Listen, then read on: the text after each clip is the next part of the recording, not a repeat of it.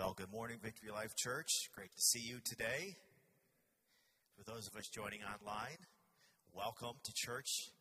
Happy Valentine's Day, everyone.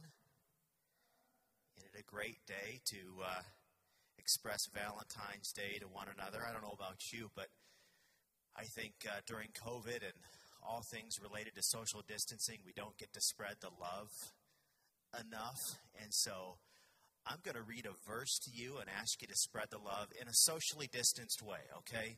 Listen to this verse that Jesus said in the book of John. He said, A new command I give you to love one another as I have loved you.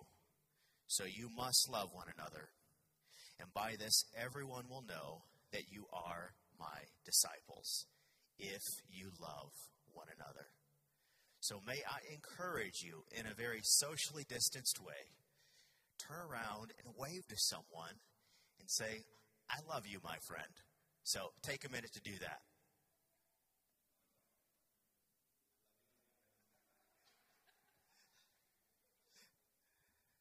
It's the best we can do, okay? So thanks for playing today and thanks for loving your neighbor. And indeed, as one of the pastors that gets to serve here at Victory Life Church, I just want to say I love you. And it's you are a blessing to me and my family. And uh, as Paul says in the book of Philippians, I truly do thank my God every time I remember you. And so, happy Valentine's Day indeed to you. Uh, if you are a first time uh, attendee with us, we just want to say thanks for joining us. And I hope that we didn't weird you out too much by spreading the love this morning.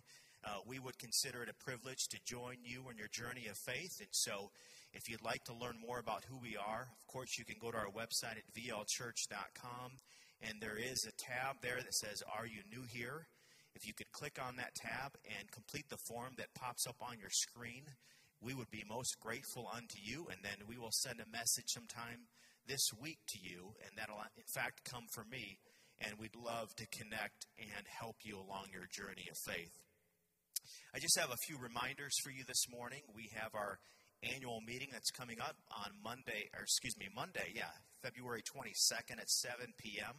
You should have received a snail mail uh, by this time with all of the related details about voting and things uh, that go along with it. This is just a great opportunity for us as a church to talk about how we have used God's resources over the course of the past year and how we can continue advancing God's message throughout this world and in our community. And so, uh, please check out that snail mail. And if you plan to join us on Monday, February 22nd, we look forward to seeing you there and anticipating what the next chapter that God has for us.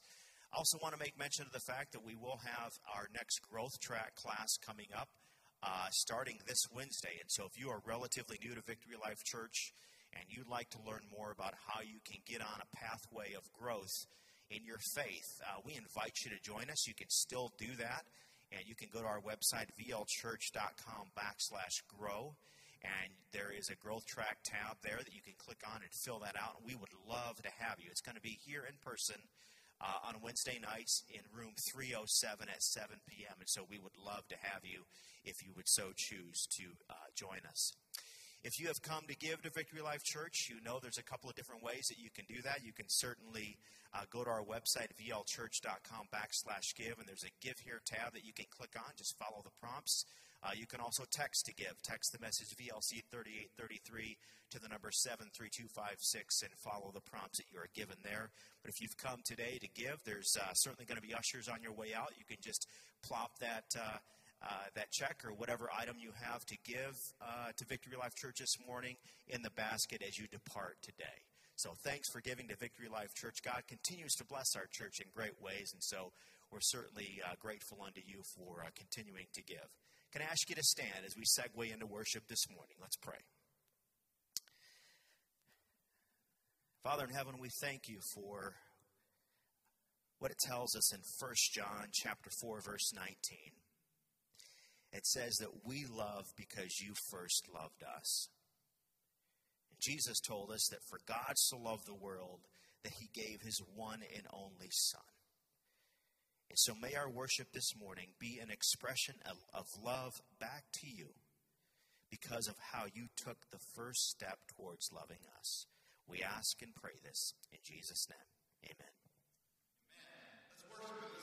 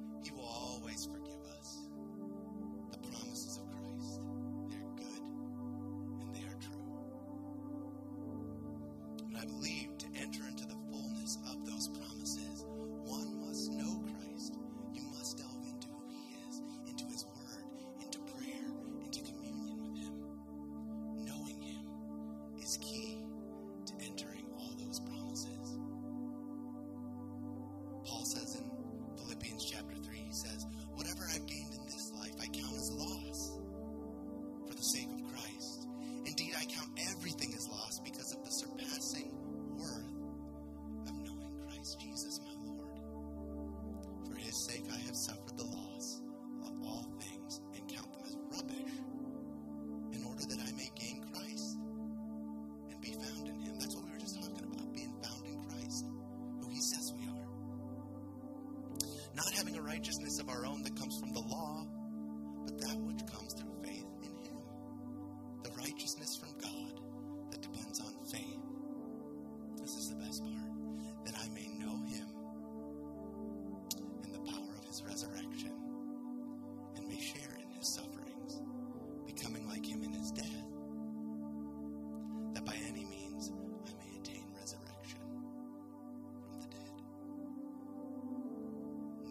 Jesus,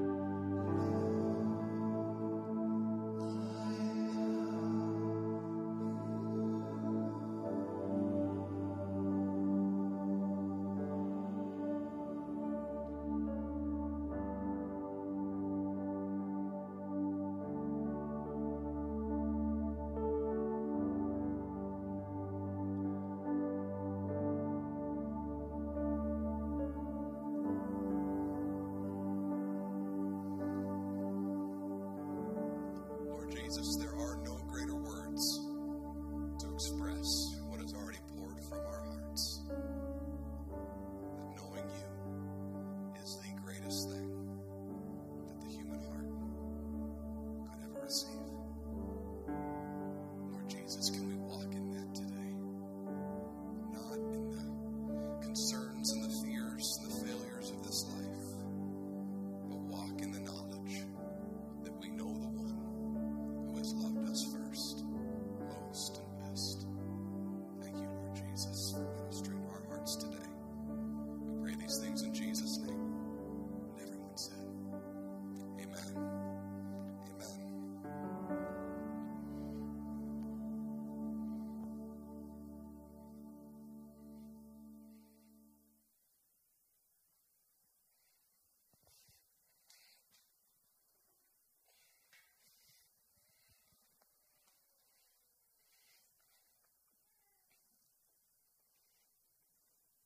Welcome again to Victory Life Church this morning. We are so glad to be ministering to you and with you this morning.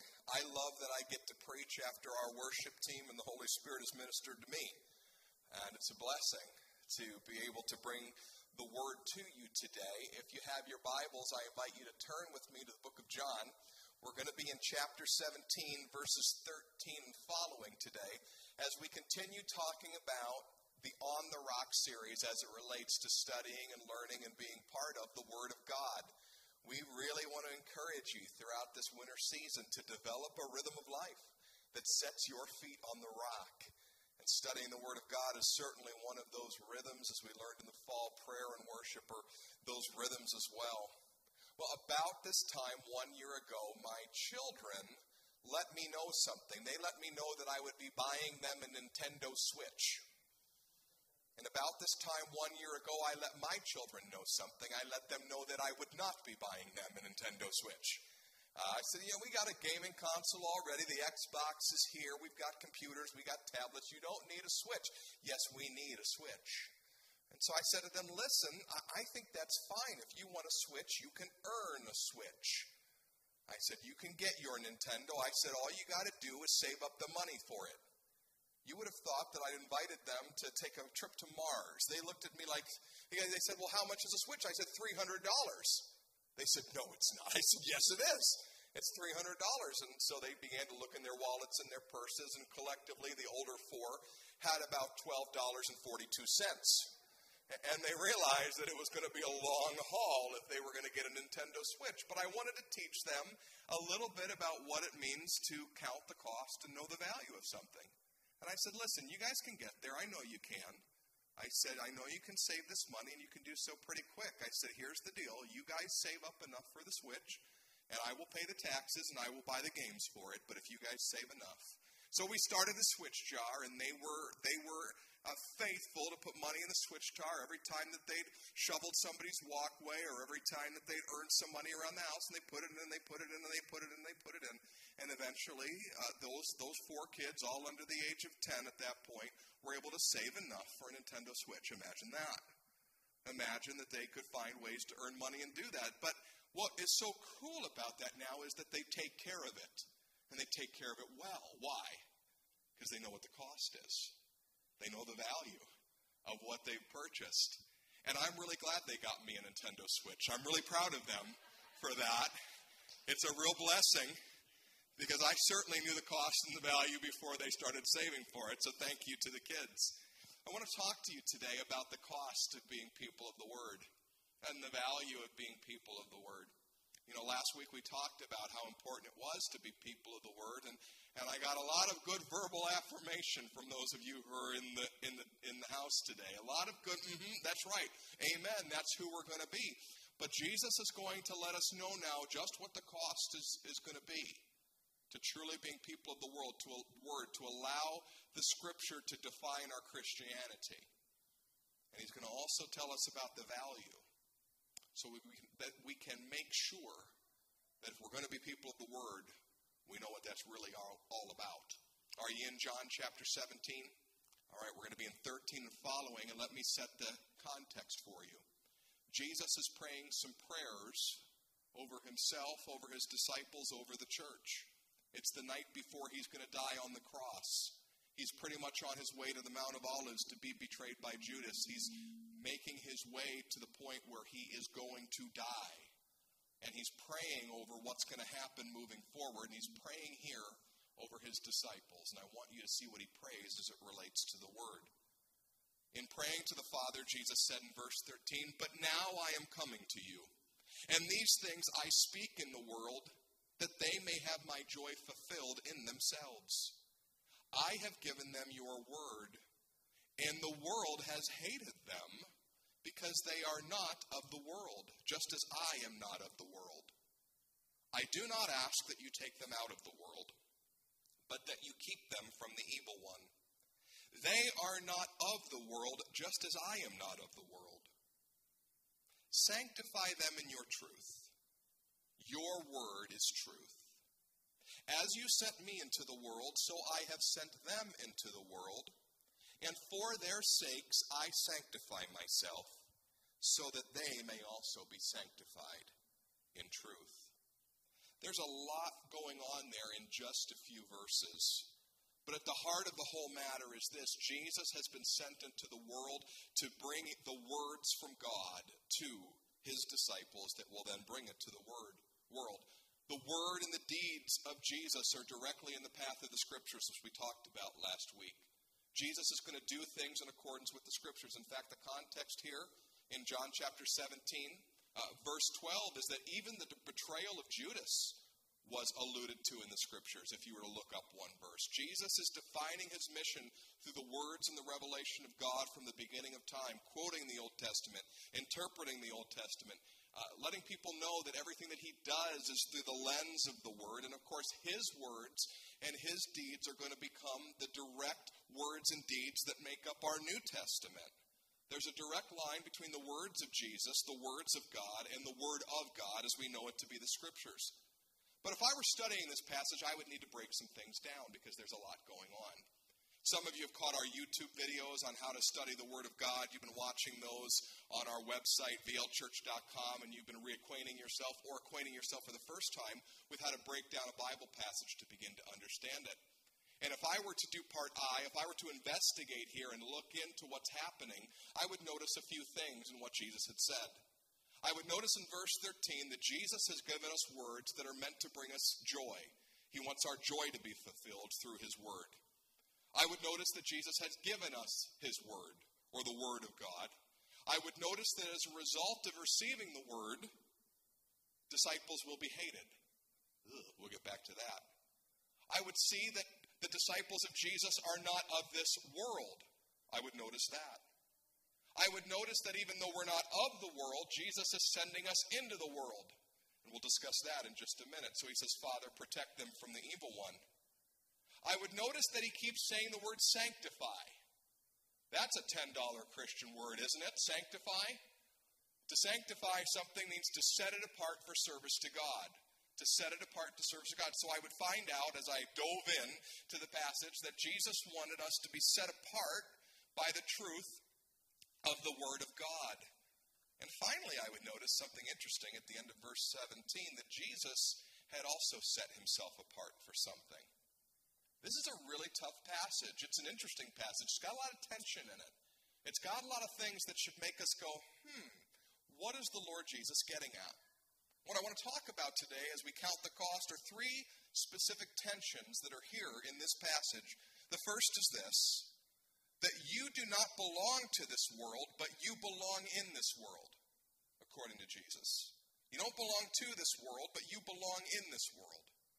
The second tension that I have trouble wrapping my mind around is that to receive the word of Christ is to be hated.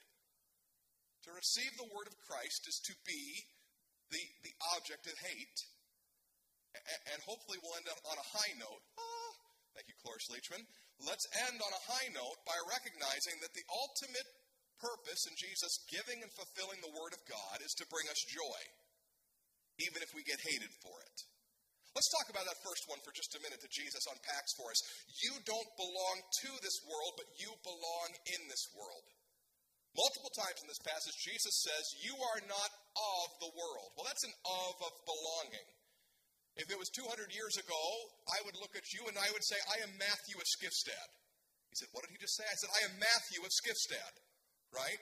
I would be located as being of something or belonging to something. This isn't of of belonging in the scriptures. They are not of the world, they don't belong to the world. That's an interesting statement because I feel like I belong to the world. I belong to water. I belong to sunshine, though we don't see it for four months in Ohio. I belong to, to vitamin D that sunshine provides, and if not, I will take some in my multivitamin. I belong to, to, to food that God has provided for me. I belong to the joys of this. I belong here. So, what does he mean that I'm not of? I don't belong to the world. Well, more specifically, what Jesus is getting at is I don't belong to the people of this world. I don't belong to their values and their expectations and their desires and their designs. That's what I'm not of. I'm not of the world. I don't belong to them. Because those people out there, they didn't spin out the universe. So I don't belong to them. The people out there, they, they, they didn't dream up the idea of my existence, so I don't belong to them. They didn't create the plan for my life. I don't belong to them.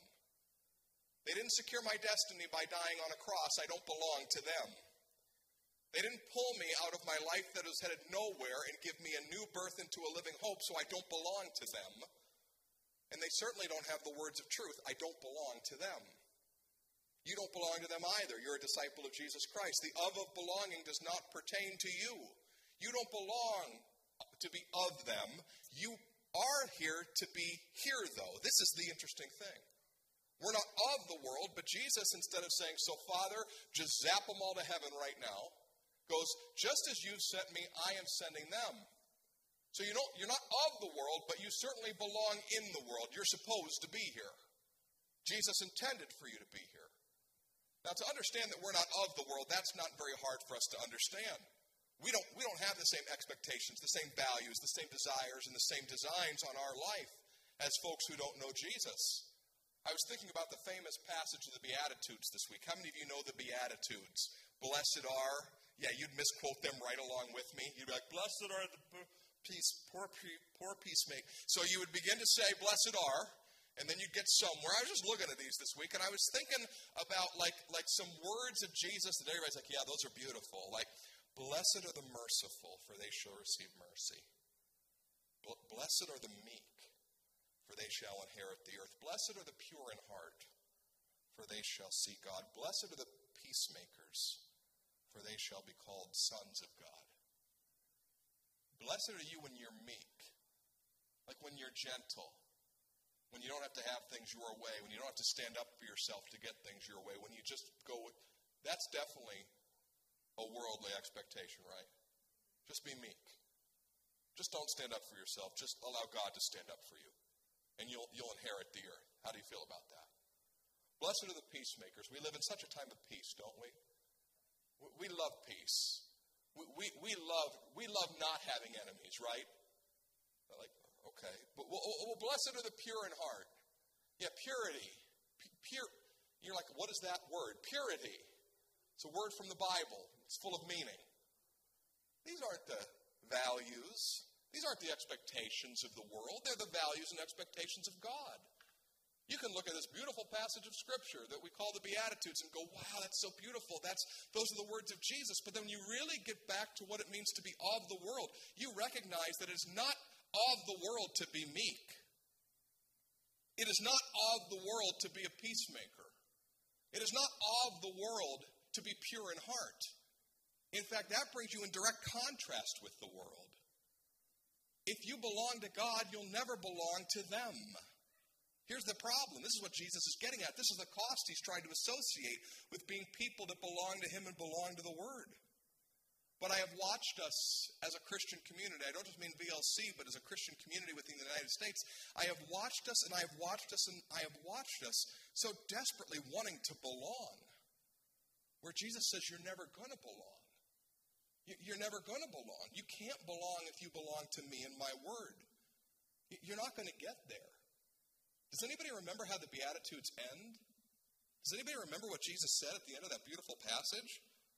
I do. Verse 10 Blessed are those who are persecuted for righteousness' sake.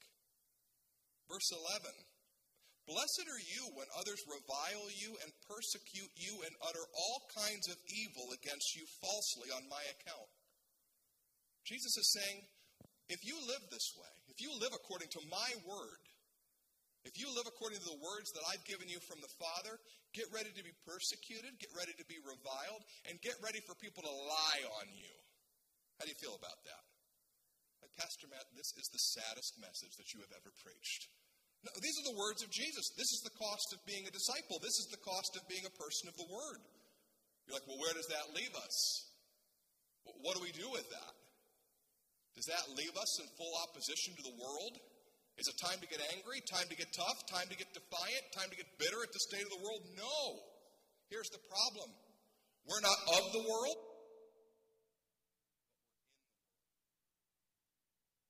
And we're sent in. Yeah. Testing, testing, one, two. Yes, there we go. All right. We are now in the good zone, right in between not being of the world, but being in the world. We are there, right? We are right in the middle of this world. We are sent into it. We don't get angry and defiant and bitter at the world. What do we get? We have this realization that we're not of the world, but we are for the world. See, this is who Jesus was. He wasn't of the world. He wasn't going to settle for their expectations and their values and their desires and their designs. But he was for the world, full of compassion, full of mercy, for God so loved the world. Does it say God so reviled the world that he gave his one and only son? No, it says for God so the world that he gave his only son. That's who he is, and that's what he did. So, in the same way, we are sent as he was sent, not to belong to the world, but to be for the world. We know the one who spun out the universe, and the world should belong to him. We know the one who dreamt up the existence of every single human being who ever lived. They should belong to him. We know the one who created a glorious path for their life. They should belong to him. We know the one that secured their destiny by dying on a cross for their sins. They should belong to him. We know the words that lead to truth. They should belong to the one who spoke them. We've got to get this straightened out by God's word, folks. We don't belong to them, but we are for them. That's what Jesus was all about. He didn't belong to their expectations, he didn't belong to their values, but he certainly loved them with all his heart and gave himself fully to them. And that leads us to our second point. You can be in the world, but that doesn't mean the world's going to love you. Jesus says the world didn't always receive me, how can they receive my disciples? And that leads us to the second tension, which is to receive the word is to be hated by the world. To be the ones who take in the word of God are to be is to be hated by the world. You say, well, that never happened to Jesus. Au contraire, mon frere, he died for speaking the words of God. He died for bringing about the deeds that would bring us eternal life. Even his own disciples turned on him for bringing about the deeds and the words of eternal life. There's an incredible passage in John chapter 6 where Jesus feeds the 5,000. And right after, he explains that if he's going to be the Messiah that saves them for eternity, he is going to have to die and he's going to have to give his life and he's going to have to shed his blood for them. And on telling them this and on explaining what it truly means to be the Savior of the world, it says that on hearing this, many of his disciples says, This is a hard teaching, who can accept it? And what becomes really interesting in John chapter 6, 6, 6, that's really the verse and number and the chapter, it says that many of his disciples left him because of the words that he was speaking. His followers said, This is getting hard. This is getting tough. We can't be Jesus' followers anymore. He turns to his disciples in John chapter 6, verse 69, and he says, Are you going to leave too? The 12. And you know what they said? Where are we going to go? You have the words of eternal life. This, this incredible moment in the book of John is, is part and parcel of who we are as Christians. We have to really get, un, uh, uh, get it under our skin and into our brains that if we are going to be the people of the world, that means that we're going to be in opposition and hated by the world. Jesus understood this, and he's trying to make it clear that that's who we are and that's what's going to have happen. Not just to receive the hard words of Christ, but even to receive the gospel. We say, well, the gospel's beautiful, but I don't like everything else in the Bible. Peter calls the gospel an offense. Paul calls the gospel foolishness. Jesus wants us to count the cost. To recognize that if we're going to be people of the Word, it means that there's a potential of us being hated. That if we're going to share the Word of Christ, if we're going to be real about who Jesus is and who he said he was, if we're going to engage in the entire counsel of God, the ethics and values of the Scripture, that it's going to be a tough road. That's the cost. This is why Jesus says to the Father, Father, sanctify them by your truth. Your word is truth. Set them apart in service to you Help them to drive a stake and say, Here I stand, I can do no other, so help me God. This is who I'm going to be, because I belong to God. This is the person that I'm going to be. These are the things that I'm going to believe. This is the word that I'm going to invest in because this is me. This is who I am. And I want to have an effect in this world. I want to change the world for Christ. So set me apart by your truth, Lord, in the same way that Jesus prayed that I would be set apart by your word. I never again want to think that I belong to the world. I never again want to assume that to be led by Christ leads to the easiest possible path. Help them to remain in your word, Father, so that they don't lose themselves as they engage in this world that is an utter rebellion to you. Jesus is saying, I don't want them to get the waters muddied. I don't want them to get confused. I don't want them in any way to think that you can be a person of the Word and be a person of the world. You can't be both. So set them apart, sanctify them by your word, so that they don't lose themselves, Lord. You say, This is heavy. Yeah, it is heavy. Jesus realized it would be heavy. And he prayed these words when he was about to do the most heavy thing in the history of humanity. Had the sins of the world laid across his shoulders. But for what? So that we can be right? so that we can be right. We have, we have the truth. Is that what Jesus was all about? Christians are right. Hallelujah. Praise the Lamb. Is that what God was after for us? I got to tell you, being right was not why any of this was being put in place in John chapter 17. He didn't care if we were right, He had something so much better for us. And He has this crazy notion that we can have joy in the midst of being hated that ultimately He is going to make us people set apart by the Word of God for our joy. He says in verse 13, I have spoken these things so that my joy may be fulfilled in them. Now that's specific. He says, His joy fulfilled in us. Well, what was His joy? What was He doing to set Himself apart to bring us joy? What was the joy of Jesus? We find that out in Hebrews chapter 12, verse 2. It says this But for the joy that was set before him, Christ endured the cross, despising its shame. The joy of Jesus, the thing that, that was going to bring him ultimate joy, was that even though it wasn't the easiest possible path, it was the best possible path because the path that he had sanctified himself for led to salvation, led to men and women coming to know Jesus. That was his joy. His joy was that he may have to give his life and give everything up for us, but in the end, it would bring us salvation. Jesus purchased our lasting joy with his death. That was the cost. In order that they might have joy, I'll die for them. So, people who bear the word of Christ, people who are willing to say, I'm going to drive a stake and set myself apart for the, for the, for the kingdom of God, and I'm going to live according to the word of God, and it doesn't matter if I'm hated or if I'm persecuted or if I'm lied on because I know what I'm doing. It's people who set that stake and people who are open to that People who are clear on that are not being clear on that that they might be right. But people who drive a stake and sanctify themselves and set themselves apart as people of the Word, they do so because they have the joy of knowing that they've been saved. They've been saved. Jesus has saved them. And Jesus is after saving other people. For joy to be complete, we can't take the easiest possible path.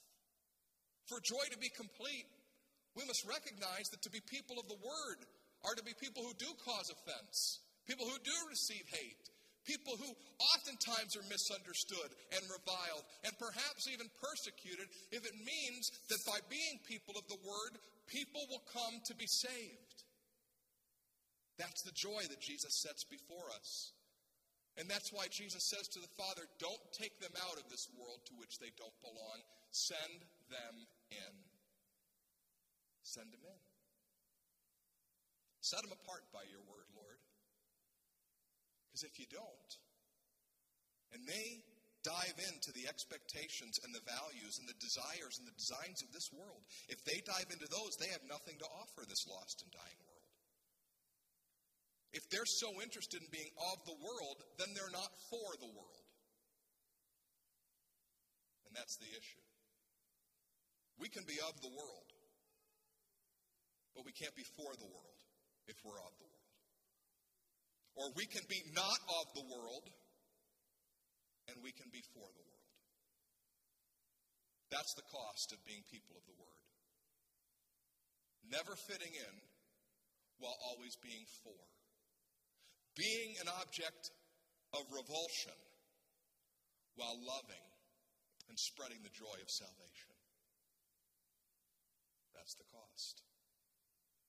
It's not the easiest possible path, but it's the best possible path to accept the Word, to believe the Word, to share the Word, in spite of what it may cost us. That's the cost. Jesus surveyed the cost, and he thought that the value added to our lives was worth it. And that's the question I have for you. Do you need to be a person of the Word today to be right? Is that the goal? Or do you need to be a person of the Word today because you're for the world? You need to offer them something that they don't have. You're willing to talk to them about God's best for their life. You're willing to be open to the idea that Jesus has something better than they've ever been offered before. That's what it means to be not of the world, but in the world. That's what it means to be open to being hated if it means being people of the Word. Because ultimately, when we reach heaven, our joy is not going to be in how many times we resonated with people. How many times they said, oh, they're just like us. We belong together. Our joy is going to be that people came to know Jesus because we were willing to count the cost and see the value in being people of the Word. Let us be in this world us be people of the Word, regardless of what it cost. For the joy that is set before us brings salvation to the souls of men and women in the name of the Lord Jesus Christ. Would you bow your heads and pray with me?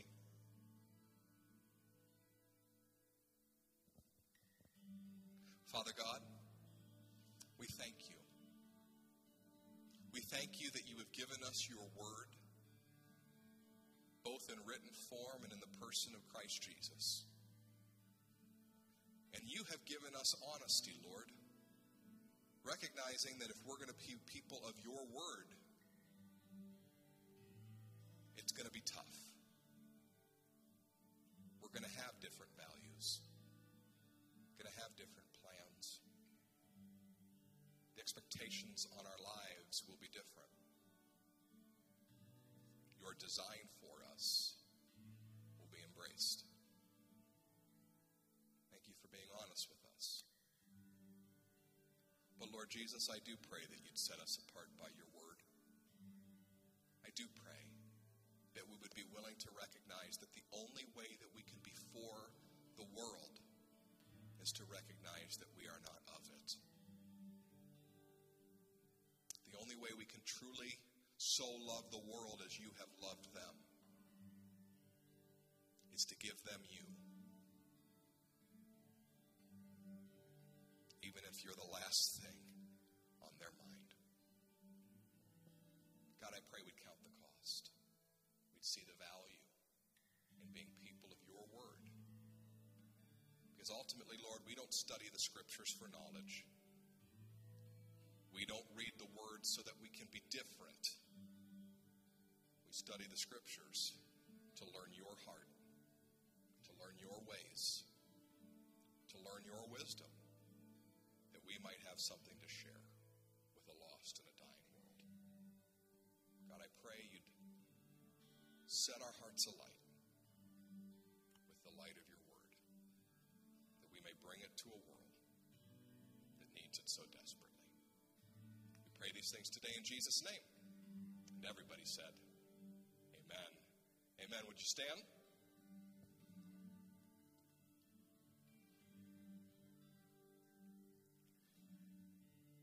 There is a joy that is set before us, folks, but the cost is great.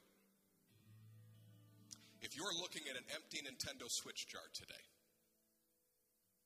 going, I don't know if I can get there, start putting in deposits day after day after day. Because the value of sharing Christ Jesus with a lost and a dying person far outweighs the cost of being a person of the Word. There's great things in store for us. Heavenly Father, thank you for bringing us into this place today. And I pray, Lord, we would go from this place with a resolve to be people of your Word, that the joy that is set before us may be fulfilled. Thank you for sending us. Now send us out to do what you designed us to do. In Jesus' name we pray. Amen. Amen. God bless.